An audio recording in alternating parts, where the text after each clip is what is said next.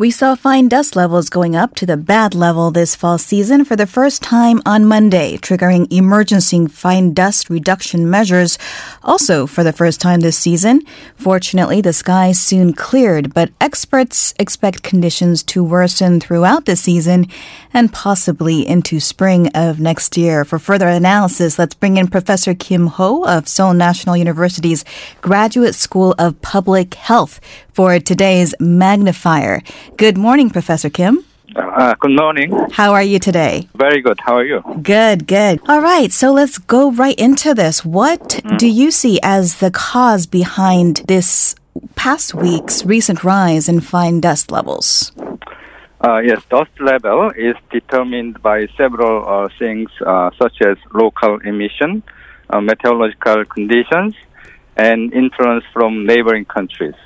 And local emission and uh, outside influence is generally higher in the winter because we use more energy in the winter. And the wind direction in the winter uh, is from west to east. So we have more Chinese influence in the winter and comparing uh, in the summer. Uh, so considering these factors together, uh, it's uh, quite understandable that uh, dust level is uh, getting worse as winter approaches. All right, so should we Okay. be expecting poor, more poor air quality uh, through the spring of next year? Uh, sure. Uh, it's very hard to expect that any factors I mentioned uh, is changing dramatically in this winter. So, of course, uh, local emission and transboundary will be changing, slowly changing over years. But it's hard to expect dramatic change in this year. So, I expect similar problems as we experienced last year uh, will be repeated this year. I see. Well, on Monday, uh, the government uh, imposed emergency reduction measures for the first time uh, in this fall season. How do you uh, evaluate the effectiveness of this measure? This is a, a very difficult question, and scientifically, it's very hard to forecast the dust level, and the forecast uh, has huge uncertainties. But I believe that the precautionary measures are very important to minimize the potential hazards. So I think this precautionary measure was uh, adequate, I think. Yeah. Okay. Um, well, you talked about the forecast uh, ting measures. If we can dig into that a little bit more. So, the Environment Ministry initially did announce that the emergency reduction measures would go into effect for two days, Monday and Tuesday, but it did later say that fine dust levels would be lower than 50 micrograms per cubic meter on Tuesday. Does this show vulnerabilities within the fine dust forecast system? Yes, uh, let me explain this way. Uh, let's think about the forecast of rain uh, and preparation of the umbrella. Uh, suppose you always prepare umbrella if you have a rain forecast, and then there are four possible uh, uh, cases for the combination of rain forecast and the preparation of uh, umbrella. Uh, case one, you have a rain forecast and actually rained. Case two, there was no uh, rain forecast and actually no rain. Uh, in these two cases, uh, you will be okay.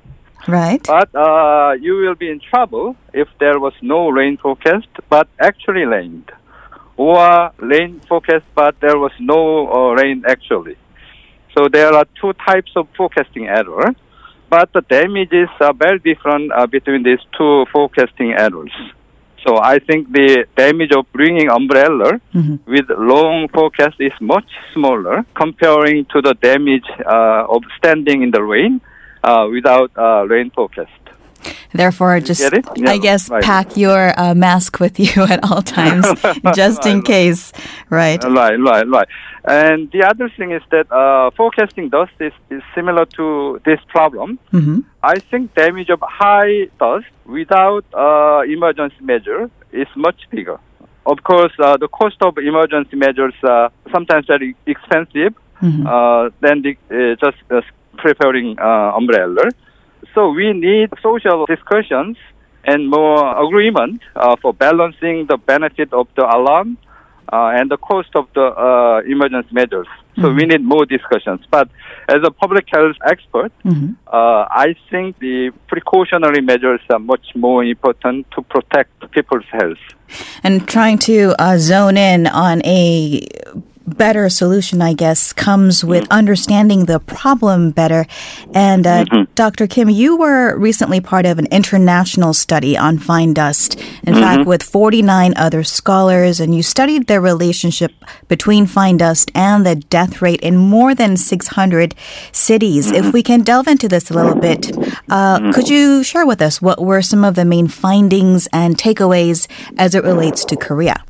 Uh, yes, this paper shows the air pollution is a problem not only for the developing countries, which is high PM level, uh, but also for the developed countries, PM level is much lower compared to the developing countries. So it's problem for both categories of countries. Also, health impacts are very different uh, from country to country. But uh, in any cases, in any cities, we found a significant PM 2.5 effect on mortality one of the implications of Korea is that uh, we need to reduce our current PM level as low as possible because we observe PM uh, effect uh, in the countries with very low PM level, such as uh, USA. So we need to uh, try more uh, to reduce the PM level as low as possible. Um, and you had mentioned local emissions before. I imagine it's difficult to gauge what percent of it is from local emission and which percent of it is from transboundary Uh-huh. Right, right, right, emissions. But um, Uh, in your view, do you think the Korean government should be more aggressive in implementing measures that you know could produce uh, Mm-hmm. more immediate effects in improving air quality, such as Mm-hmm. shutting down some of its sixty or so coal plants? Yeah, I think this is about uh, our choice. Which is more important, economics or health, money or environment, convenience of our daily life of current generation, or health of our planet and health of the next generation. So it's a matter of choice. Of course, it's a little bit inconvenient if we shut down some coal plants. But as I said, uh, there are two types of errors depending on our choices. Think about uh, which error is more critical for protecting our people. So when you uh, think this way, uh, precautionary measures such as shutting down coal plants, uh, in this case, is very important to protect Korean people's health. So my answer is uh, yes, we should do more aggressive in implementing measures. Okay. There, there are uh, many other uh, policies for the individual level policies to reduce uh, traffic, for example, use more public transportation. Uh, we should do that kind of individual uh, efforts also. All right. Well, thank you so much for your time, Professor Kim, today. Yeah, thank you. Thanks a lot. That was mm-hmm. Professor Kim Ho from the Graduate School of Public Health at Seoul National University. And if you have opinions or questions about this very issue or other issues that we will be discussing throughout the show today, please do send us a message via email, koreafactual at gmail.com. You can also find us on Instagram. We'll be right back with more facts and perspective.